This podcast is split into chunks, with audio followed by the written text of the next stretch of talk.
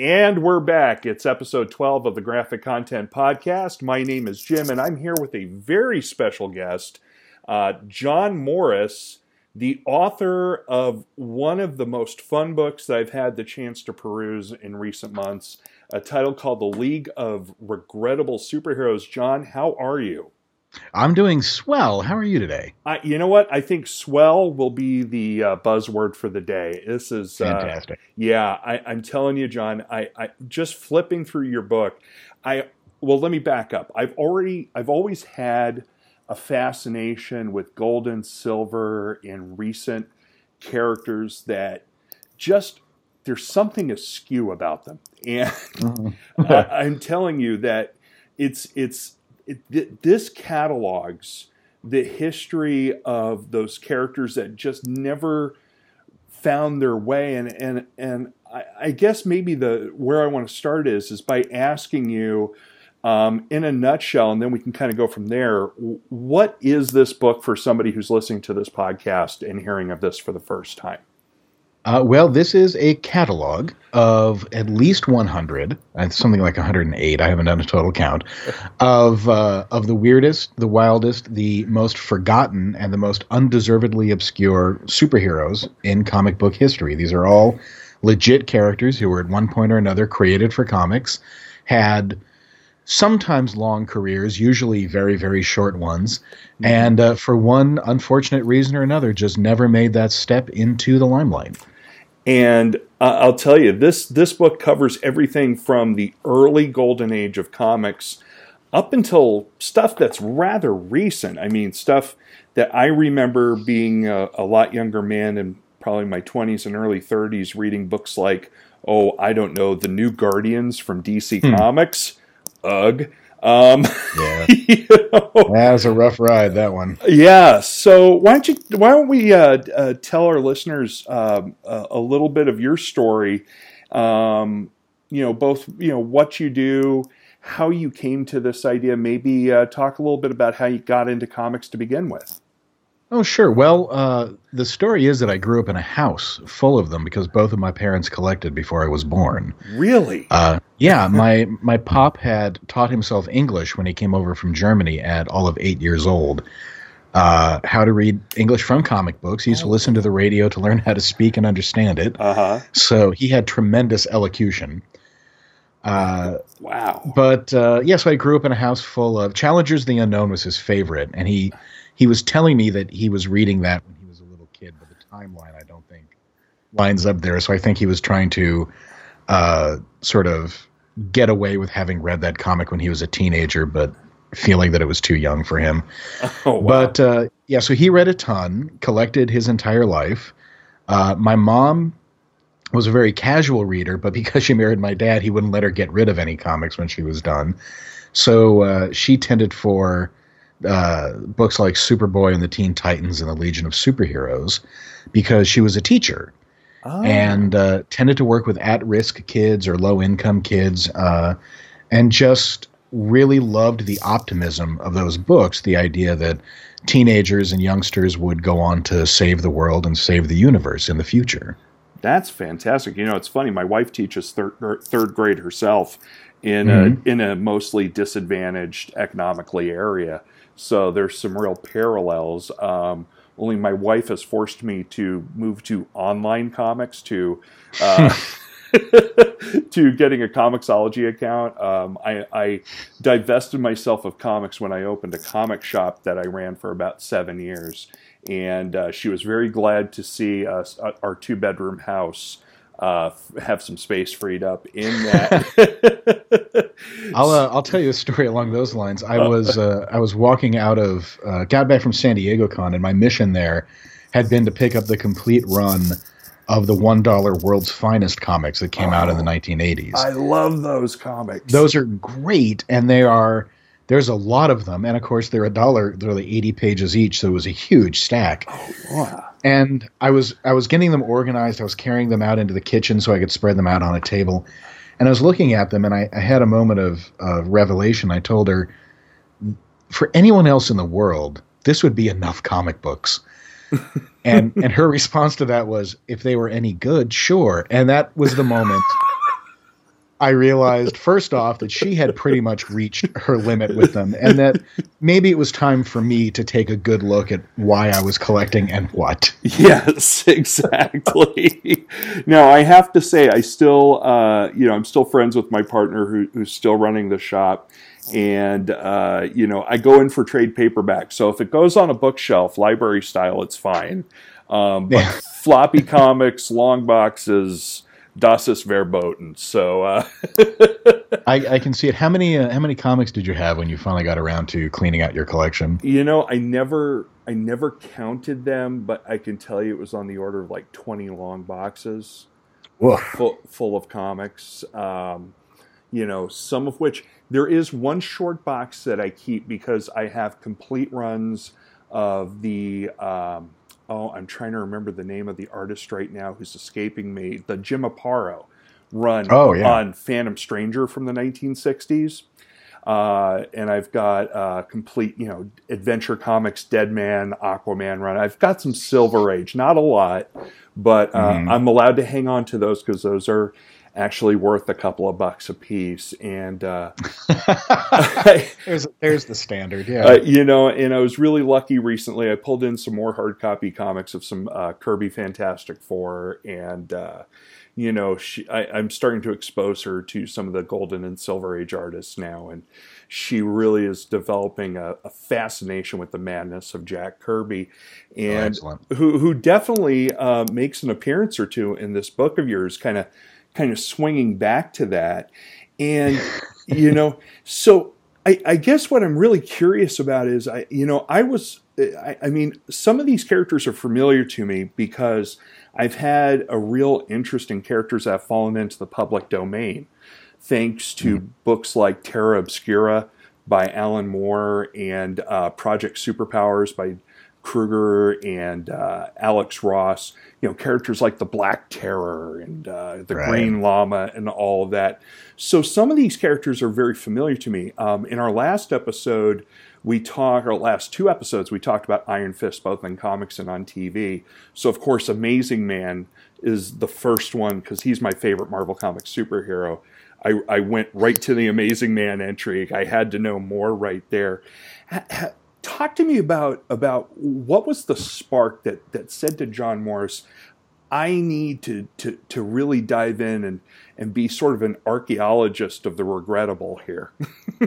it uh, it was a slow evolution. Uh, my my blog Gone and Forgotten will be 20 years old this month. Oh wow which would be more impressive if I didn't take several three and four year vacations from it. Te- technically, it's about ooh, nine years old. I think I can say fairly. That sounds but, like about um, like my podcast now is running about. You know, we we're coming up on our year celebration, but we've only really done about you know 10 episodes in that year span of time so it counts it yeah, counts there you go anyway uh, but i started I started it back really, really in the early days of comics. Uh, I think before there were blogs, I had to I had to write every page in Notepad. Uh-huh. Um, but uh, what what comic book sites there were tended to be shrines to a specific character or a specific creator, and they were all usually very popular. Uh, there were more than a few Batman and Wolverine shrines out there. You'd find the Spawn or the Lady Death shrines, mm-hmm.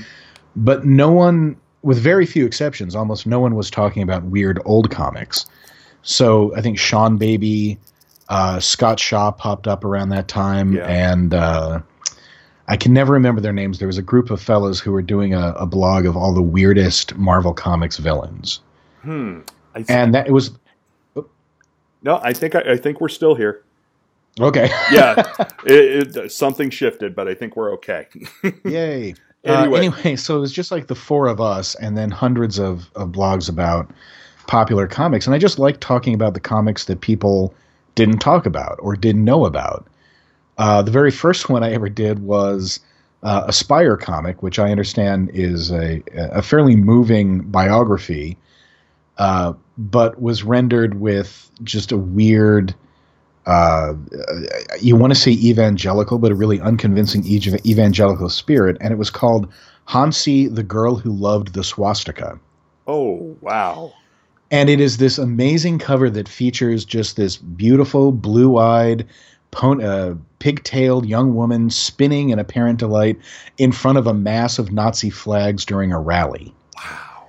And it really stood out. So that was well worth talking about. And that kind of set the pattern for what I wanted to talk about was the books that no one else wanted to talk about. Or if they did, they had like uh, what's the word? Kind of a I, I want to say bug in their pants. That's not right, but they, for some reason or another, they were very serious about, and they often had a bone to pick with the comic, or they had a bone to pick with its critics. Right. And I thought it would be more fun to treat those books like they were funny because they kind of were. Well, you know, when you look at, you know, just looking at the cover of your book before I even dive into it, you have a character called Fat Man. And yes. Fat Man has a very, I, I, w- I almost want to say, sort of a CC Beck, Captain Marvel, Shazam kind of feel to it. Ex- For a good reason. right? And uh, you turn to it, and it's like, oh, well, then then that makes total sense. But this this gentleman's superpower, and I'm, I'm turning to the page right here because it, it just blew my mind. I I thought I had heard this somewhere before, but I couldn't necessarily wrap my head around is that the guy could t- turn into a flying saucer. Yep. and I just, you know, stuff like that blows my mind. I mean, what's the process like for you when you when you when you come when especially when you were doing the early days of the blog when mm. you would mm-hmm. come across these characters what's going through your head at that point what are you analyzing it well, it always starts with pure joy. If I can find something that gives me a spark that makes me feel slightly wonderful, then I feel like the character is worth writing about. Okay. Fat Man is an obvious one. This is a really appealing creation of Otto Binder and CC Beck. It looks very attractive. It's obviously a Shazam um, homage of sorts. And it is absurd, like you say. He's he's billed as the hero with three identities, and that would be his secret identity, his UFO identity, and then in between, he just goes around in a green Captain Marvel costume, calling himself Fat Man, right. which is not much different than his real real secret identity. But uh, so I'm looking for something that has that spark of interest because if there's that, that means that there's a potential in the character somewhere, however deeply buried. Mm-hmm. And then that becomes first off trying to find out what became of the character because I've had a few I have a, a relatively encyclopedic knowledge of, of superhero comics, but I can still be surprised. uh, so I want to make sure, you know, trying to get the character story, try to look up the creators, sometimes see what other people have written about them, but you know, nine times out of ten, nobody's ever thought to write about these characters. So I'm in good shape. Yeah. And, and then it's really crafting a story around, you know, their essence and what they could have been. That's that's fantastic.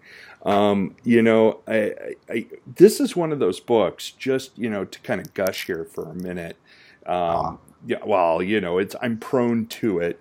Um, but just to gush here for a second, this is one of those books where you can read in a completely linear fashion. Start at page one, and uh, this book is just over what uh, 200, yeah, 252 pages or so, and uh, so you can you can sit down and, and read this marvelous collection of some characters where you could see the intent was to create the next big thing, like Amazing Man, and then you know come across Fat Man, the human flying saucer, you know down the road.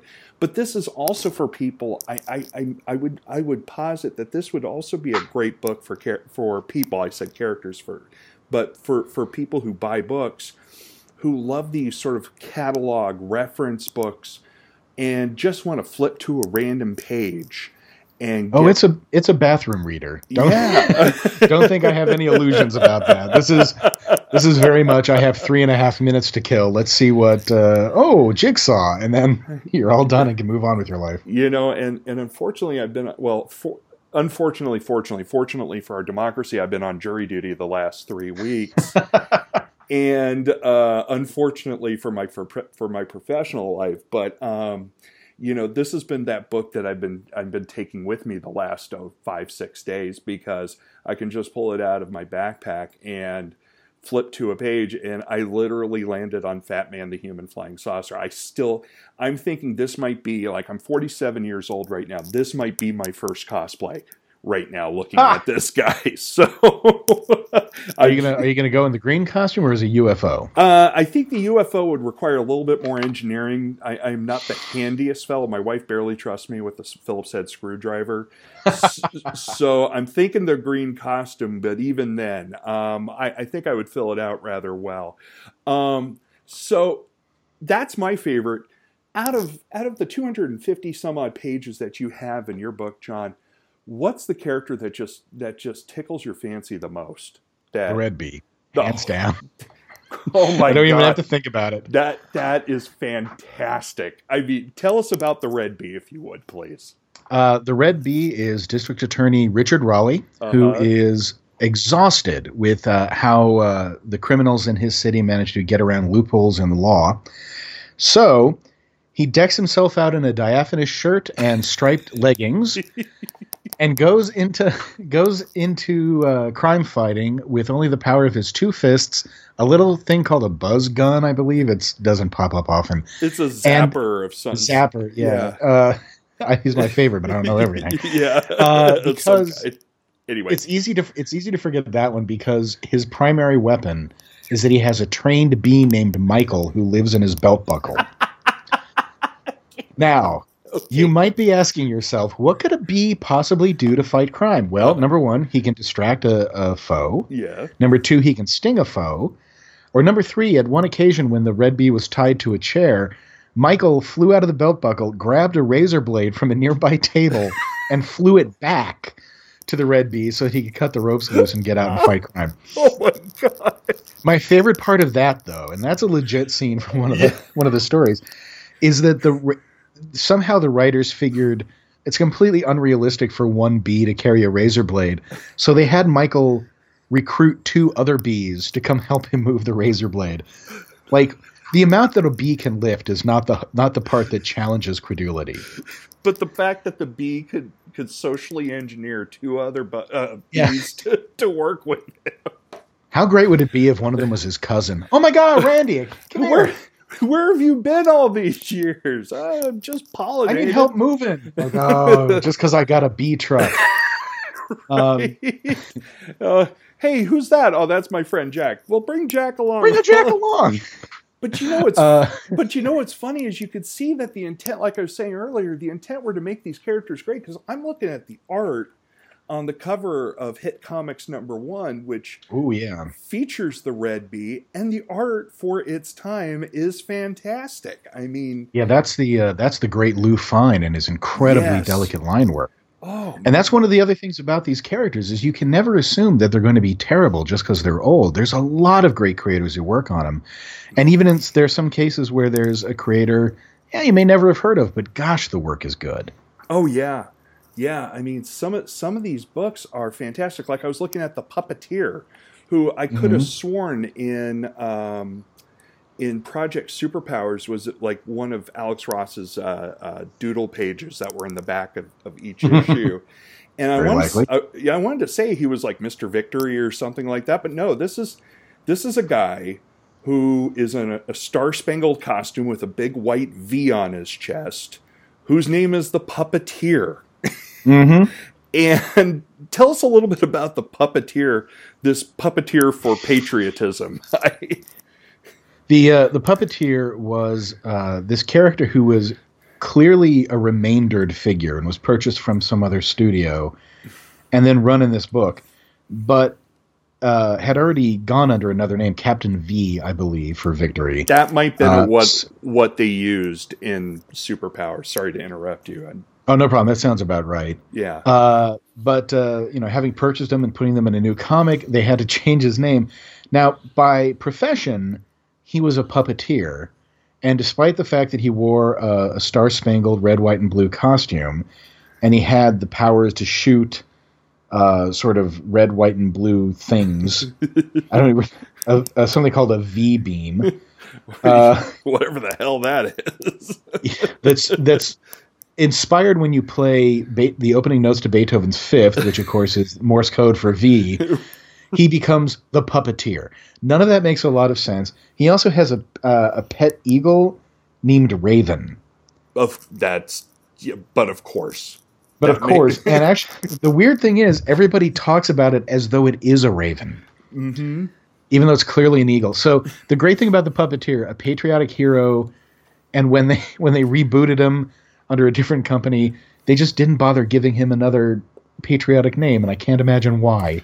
Yeah, I mean that that they would have. I mean, they could have called it, like I said, Mister Victory or or Yeah, you know John Victory Justice. Man, Captain Victory, Sergeant Victory, Right. Doctor Victory. Yeah, I mean, done- there's no end. I mean, he's sitting there punching Nazis in the face. You would think that they would do something, but no, he's the puppeteer. So okay, Bless his heart. yeah, he he tried really really hard.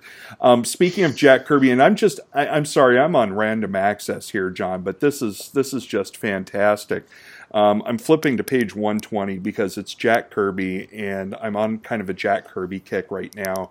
And the last Golden Age character I want to touch on, and if you could, just because you describe these these characters much better than I can, there's the Vagabond Prince Ah, the delight. uh, and just you could already see i mean this is a book that he did in 1947 and he's already starting to play with forced perspective and hmm you know the the, the really heavy line work um, uh, that would denote what he would do at both marvel and dc in his later years. He's doing 20 years beforehand here. Tell us about the vagabond prince. The Vagabond Prince. Uh, so that's a that's a Simon and Kirby creation, uh-huh. And you're definitely right that Kirby is starting to find his voice on this Stuntman, Captain America, Sandman, the hundreds of comics he was doing at the time, because he's really using the exaggerated figures there, and it almost feels like Simon, who's who's doing the inking on most of these, does not quite know how to handle it. yeah uh, which is wonderful to watch him keep up because you have to imagine working with Kirby is like working with a tornado. Right, you know, it's it's like you know a, a studio musician who would be working with I don't know like like uh, Miles Davis or Charlie Parker or something like that. It's like no, there's genius at play. We got to keep the rhythm here, you know, Mm-hmm. to use a music metaphor. I'm happy with that music metaphor. It works. uh, so the Vagabond Prince. Uh, this is a, a, a sort of a classic Kirby superhero because a lot of his best characters from the era had a lot to do with poverty. Mm. Uh, my favorite Golden Age Kirby stuff is the Newsboy Legion, one hundred percent, hands down. yep. and uh, that is just objectively set in Kirby's impoverished youth. hmm So the Vagabond Prince borrows from that as well. Uh, the prince himself is a guy, a guy named Ned Oakes. He's a greeting card writer, and he lives in utter squalor. But the thing about him is that he is apparently the actual heir to the ownership of the entire city. okay. but he he has lost that deed, I guess. um, so he ends up becoming. Uh, he gets aided by a slum kid, and teams up with some kind of psych- psycho in a jester's costume who likes to speak in really forced Shakespearean dialect. oh, that's telling of the future there. and uh, and dresses up in uh, in basically a band leader's costume and goes out to fight all the crooked uh, you know gangsters and racketeers and crooked politicians and businessmen of his hometown. Wow. And of course, he dresses like the vagabond prince because he's theoretically the prince of all the land that the country's built or the city's built on. But he's forced to live in absolute squalor like an actual vagabond. Lives in poverty. Yeah. Wow, wow. I I I need to dive deep into this particular book because um, I'm really exploring his fourth world stuff. And you mentioned Newsboy Legion, and Mhm. that brings up you know Jim Harper, the Guardian, which brings up Jimmy Olsen, Superman's pal, and and it pushes me into all that. I, I could probably, I pro, I would probably want to do at least an hour or two just on Jack Kirby comics, but I'm I'm, I'm going to save you that. But I'm actually going to give you a mini ad to a certain segment of of of the comics readership in here. Is that there are so many characters that have later gone not just um, to into other comics like Project Superpowers or like Dollman in uh, you know the, and the quality characters into DC being folded into DC Comics. But mm-hmm. I also noticed that you go over um, also from Fawcett Publications Kid Eternity, uh, mm-hmm. then DC's older character brother Power the Geek, Prez. Oh, how I love those two! Right there, you know, and and these are books that that have actually made something of a comeback in recent in recent years. Um, you know, both in Vertigo and just them trying to do new and, and cool stuff like they did with Prez recently. I, I mm. guess it was like just outside of the new 52 of comics. Um, if if you haven't mentioned it before, what do you, what do you think is it about these characters that would lend themselves to being, you know, just ever so slightly rebooted to be brought into a modern time frame? Well, one of the neat things about comics in general, or superhero comics specifically, is that they tend to be very reflective of the era that has birthed them. Uh, that's why everybody fought Nazis in the 40s. It's why everybody fought commies in the 50s. It's why inexplicably there were a bunch of hippie supervillains in the 1960s and 70s. yeah. Beat beatniks and hippies became the bad guys, but you can pretty much see where comics became corporate. Uh, and then every kind of buzz of the era turns into uh, you know something that inspires superheroes and supervillains, and that will come back around. There's nothing in our culture that does not revisit us in some fashion or another every 30 to 40 years, even if it's just nostalgia for the other era. So. Prez is a you know a political book. It's part of what I like to call the Simon Grandenetti verse. Yep. Which is that beautiful Green Team, Prez, Brother Power the Geek. Uh, I'm missing one. I'm absolutely forgetting one. I'm going to kick myself uh, for it. But anyway. Yeah. I'll come back to it later. I, champion Sports. I always put the Champion Sports in there because it's very underrated. Uh, uh, but um, these books were really set and inspired by youth culture. Simon was fascinated by it, even though he was in his 50s when he was writing these. He was just obsessed with the power of, of youngsters to do important things. And now we go ahead, you know, we jump ahead 40 years. Oh my God, it's been 40 years. Yeah. Uh, we jump ahead 40 years. Yeah and we have another youth movement. We have the millennial movement, even though a lot of those guys are, you know, coming up on 40, but still, yeah. it's considered a youth movement. We want to look at how youth is changing the world. The Arab Spring was a youth movement. Uh, much of the protests we've seen throughout the U.S. in the last seven months have really been inspired by youth movements. Mm-hmm. And it seems only natural that DC would find, hey, we have a young political character in our past. Let's drag him up yeah. and see what we can do with the concept. And that that honestly is true for almost everybody in the book. I can easily see times when they could happily re-enter the culture. Yeah, I, am telling you, you know, well, there's there's a few characters here, and I'm totally with you on that. But there's a few characters here I hope never see the light of day again. And I'm uh, looking, of course, at Adam X the Extreme right uh. now, which I mean, if anything defines what went wrong with comics in the 1990s. Um, I know the old adage there's no bad characters, only bad writers. But holy moly, I mean, this guy. And, and I remember buying this issue of X Force as a kid, and they introduced this possible third Summers brother, which turned out to be a red herring. But of this guy with a backwards turned baseball hat, Fabio like hair, and he's yeah. covered with blades and he has swords because he has the power the mutant power to ignite blood yep. which I didn't know was a flammable substance. how in the world you discover that? I'm sure there's an origin story I missed that shows how he learned he can boil blood when it's exposed to air.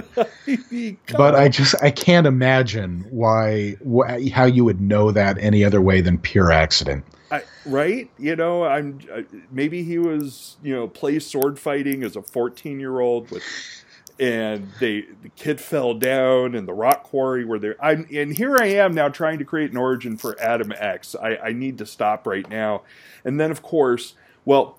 We have Brother Voodoo, but I thought Brian Bendis did a fantastic job rehabilitating that character by turning him later into Doctor Voodoo.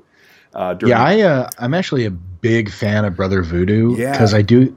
I think he's pretty much the only Afro Caribbean character we've had in comics, uh, in the mainstream superhero comics. I think. I- well, hero. Yeah, I think you're right. I mean, I don't think Tyroc from the Legion of Superheroes technically counts because that's No. all bullshit. um, but uh, that poor guy. oh man, Yeah, and uh, you know what's wonderful about it is that character exists, and you know Bendis did do a very good job on it. But I think like Ta-Nehisi Coates on on uh, Black Panther, it's really open to see an Afro Caribbean writer bring the actual cultural experiences to that character and see what can be done with them. yeah, you've actually brought up probably my favorite comic being put published by Marvel right now. I mean, the Mm-hmm. the degree. I mean, all of that. I all that sense of futurism that Matt Fraction brought to Tony Stark and the uh, mid two thousands.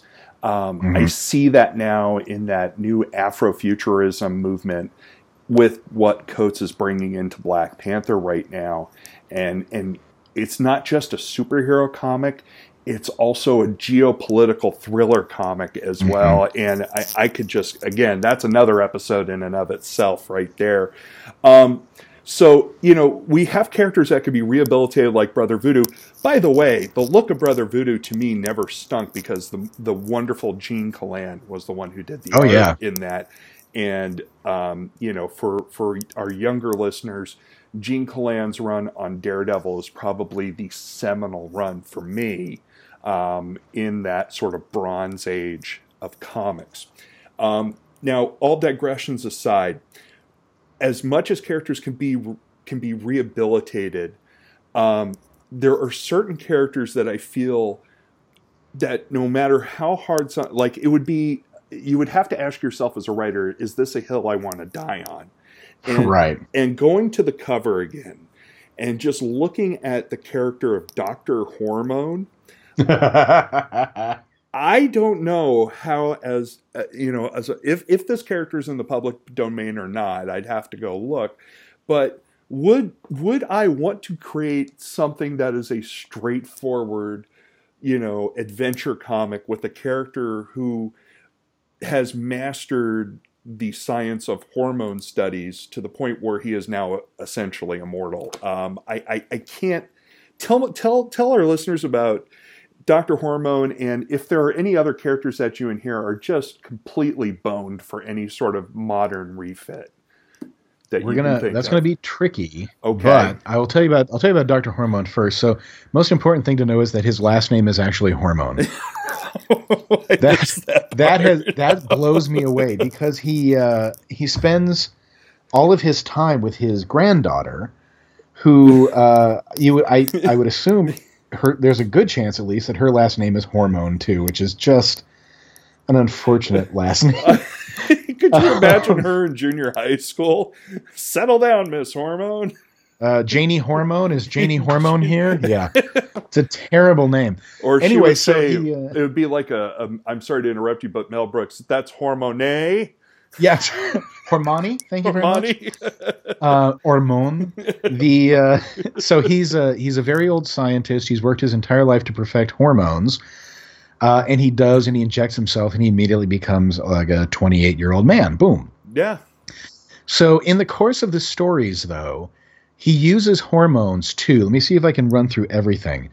He turns a man into a half a donkey. He turns human beings into fleas and back into human beings again hmm he turns an entire nation into fighting animals so they can defend themselves against Nazi forces. He doesn't he doesn't change them back. He he comes across a hospital comes across a hospital of dying babies and he saves them. This is awful. He saves them by injecting them with hormones that immediately turn them turn them into strapping young men who proceed to grab guns and uniforms and go to war. Come on, that's not true. It's all true. And to my mind, I don't want to see that updated in any way except literally. I want to see the exact same stories because they're. Imagine a David Cronenberg film about oh Dr. God, that, the body horror alone. I and mean, then it, it ends in the completely ambiguous way where fighting a thinly veiled version of the KKK in Texas, right, right. Janie and Dr. Hormone fall down a pit, are apparently fall through all of time, are met by a disembodied voice that promises to give them all the powers in the universe, and then their series is over. Amazing, amazing. They just fall into the infinite, and all of a sudden they're they're Dave from 2001: A Space Odyssey. That's yep, they uh, become they become gods, and then their book is canceled. That's wow. They hit 20th level, uh, to borrow a tabletop RPG term. so, um, so do you think that there are any characters that cannot be rehabilitated, or or or you know, aside from being literally interpreted as they were, like Doctor Hormone here? Um, do you think that there are any characters that cannot be brought back into the modern era of comics with what we've got going on right now? There are a few that defy the ability to be updated, um, in part because there are some. Some, okay, so this falls into a couple categories. Okay. There's the characters that you can't update because the creator was such a big part of the voice. So I've seen people use Fantomah and Stardust the Super Wizard in their comics. Yep. But what made those characters great was the unhinged quality and the obsessiveness of Fletcher Hanks. Right. And I think the unpredictability of him. And you would have to capture a lot in that spirit to be able to make him work again. Right. Now, I don't remember who brought back who uh, Fantomah, but I remember Erik Larsen uh, did mm-hmm. a, a Stardust the Super Wizard strip and it was mad in and of its own right but ju- but it was it was an Erik Larsen comic I thought I didn't think mm-hmm. it was a, a true continuation but where did Fantomah reappear uh, she's been in ha- Tim Seeley's Hack and Slash oh. and uh, I've seen amateur stuff on the web that uses her okay but even with the even with the Erik Larsen adaptation of Stardust it's all it's an homage at best. It's trying yeah. to recapture Fletcher Hanks. We need to find somebody who is just knucking futs like that boy. Yeah. And let them go nuts. You know, maybe I, uh, I wouldn't even put Grant Morrison on it, and he's probably one of the weirder creators in comics history. I was going to say, you know, I, I think that Grant Morrison right now thinks at too complex a level to to descend back to the golden age at this point. probably. So. I think he's about ready to ascend into the fourth dimension at this point. Um, I was going to say maybe Gerard Way and the people who are doing um, mm. uh, the young animal stuff. Yeah. Yeah. maybe, but that would be a stretch. Um, but I have an art preference. If they ever uh, they ever get back to doing Stardust and Fantomah, I'd love to see Simon Bisley on the art. Oh, weird. Yeah. Yep. I could I could almost see that Simon Bisley on that, or even like a Dan Brereton, maybe. Oh, I'd love Dan Brereton on yeah. it. Yeah, that you know, and and just that kind of go for broke of the old Stardust comics. I mean, if if kids, you, I mean, I, I got, I cannot recommend this book enough. The the the ideas alone. If you're a creative minded individual um, this volume is amazing. And Jon, um, just before I got on the, on Skype with you here, I, I ordered from Amazon the sequel to this book. I understand. Yay! Yay! And it, on sale. and and just you know, give us give us a little nugget about uh, what that title is and. Uh, and uh, uh maybe feature one character from there for us. Uh, sure. Um, so that's the Legion of Regrettable Supervillains. It is very much the same thing as the heroes book, but doing it for the villains. Although confidentially, I am uh, I used it as an opportunity to slide in some uh, some characters that I'd wanted to include in the first book. Okay. So you you get to learn about characters, superheroes like Airmail and Stampy. Oh yes, two of the, the, absolutely the worst names in comics. Mr. Scarlet and Pinky, who I wanted to cover in the first book, but we were overdoing the Fawcett characters. Okay. Uh, uh, who else? There was another one that I was real proud to get in there. Mr. Scarlet and Pinky.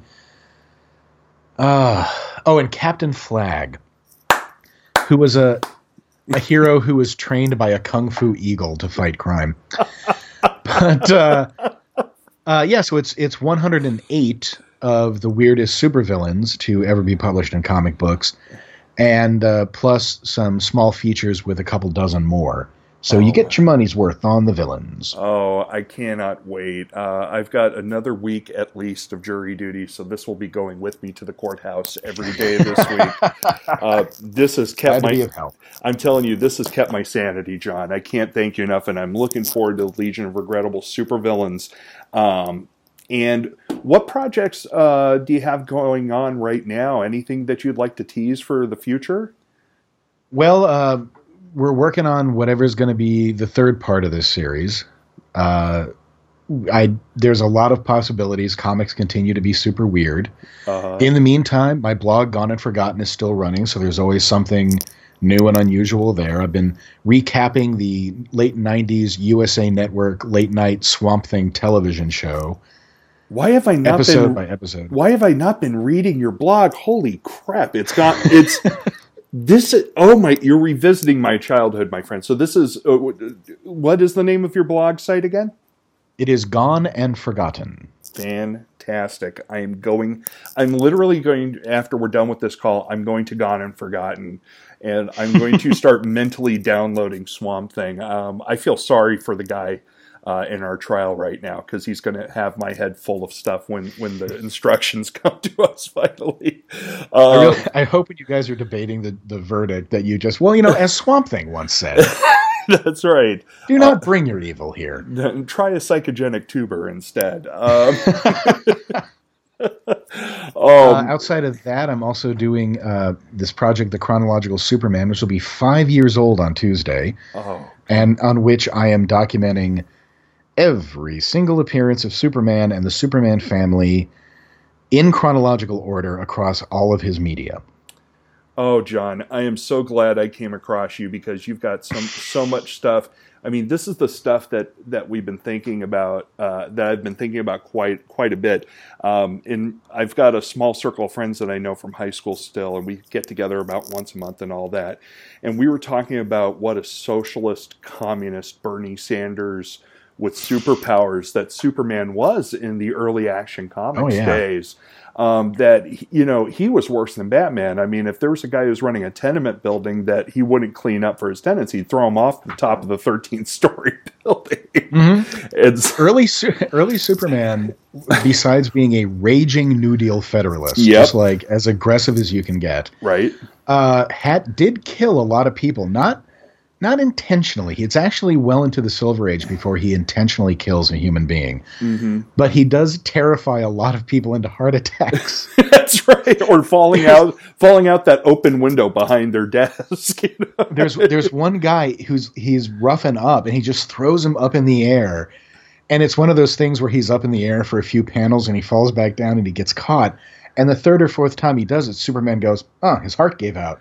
Poor fella, and then just kind of leaves him. That's it. And so the cleaning It's woman, hard. the, I mean, that's that's hard scrabble. I mean, that that that is depression in your life. Oh well, I'll let the cleaning lady clean this mess up right here. by uh, by World War II, he stops beating up capitalists, which is a real shame because I was enjoying it myself. You know, I think there's a book there for DC. I, there's this whole untapped market of people felt marginalized in the last election. I'm just telling them, if anybody's listening right now, there's a strip here. There's an online strip here. Uh, Jon, I, I want to tell you, it's been an absolute pleasure having you on the Graphic Content Podcast. Um, could you tell our listeners where they can find you online besides Gone and Forgotten and the Chronological Superman? Uh, best place to visit is my website. It's either calamityjohnsave.us, or if you can't remember that, it's just calamityjon.com. And you can literally find me on every social media service known to man under Calamity Jon. As I on found Twitter, as you found me, Twitter, Tumblr, LiveJournal, Ello, Mastodon, Ask Jeeves, Pets.com, the IMDb.com message boards, Angelfire, uh, and and HampsterDance.com. I'm on all of them. Well, that John, eh, that that's fantastic. Plus, it makes it you know somebody with ADD like myself very easy to find you. So if I do do start an Ello account before they they they close shop, maybe I'll hit you up on that next. Um, Jon, just thanks again for coming into the graphic content studio. Um, maybe we can get together again and talk uh, Legion of Regrettable Supervillains next time. Bring, bring me on. I'd be love to do it. Had had a very good time. Fantastic. Okay. Thank you, Jon. And for graphic content, I'm Jim. You can find me on Twitter at Jimmers with three M's or Graphic Podcast on Twitter, Facebook, you name it. We're pretty much out there. Uh, though I don't think we've started a pets.com account yet. So, uh, Jon, thanks again for, for joining me for this last uh, 45 minutes. Uh, enjoy the rest of your day and hope to talk to you again real soon. Thanks very much, Jim. Thank you.